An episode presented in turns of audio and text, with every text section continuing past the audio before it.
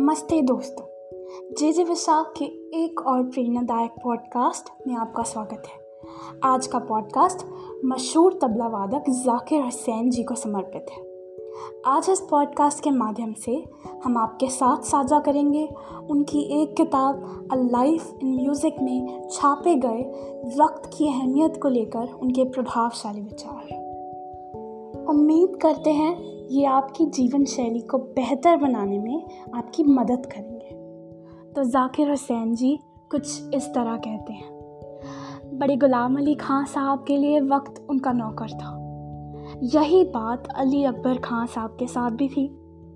हर काम के लिए पर्याप्त वक्त रहता था। मेरे लिए वक्त का अर्थ क्या है? इन दिनों और इस दौर में ये आशा करना कि वक्त आपका दोस्त है या बिलाशा एक भ्रम है। मैं यह कहने नहीं जा रहा हूँ कि मेरे पास दुनिया में इतना वक्त रहता है कि मैं जो चाहता हूँ करता रहूँ। हालाँकि मैं ये कहूँगा कि वक्त एक सुविधाजनक मित्र रहा है। मैं उस वक्त के बारे में सोचता हूँ जब मैं पैदा हुआ था। जब मैंने संगीत बजाना शुरू किया था, जो मेरे संगी साथी थे, वो लोग जिनकी ओर मैं खींचता जाता था। वे संगीतकार जिनके साथ मैंने संगत की। वह ज्ञान जो मैंने हासिल किया, उस अर्थ में वक्त एक सुविधाजनक मित्र रहा है।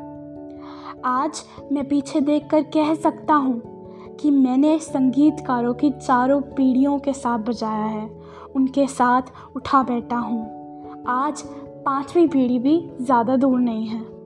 और मैं अब भी यहीं हूँ, मेरे पास कुछ और साल बाकी हैं।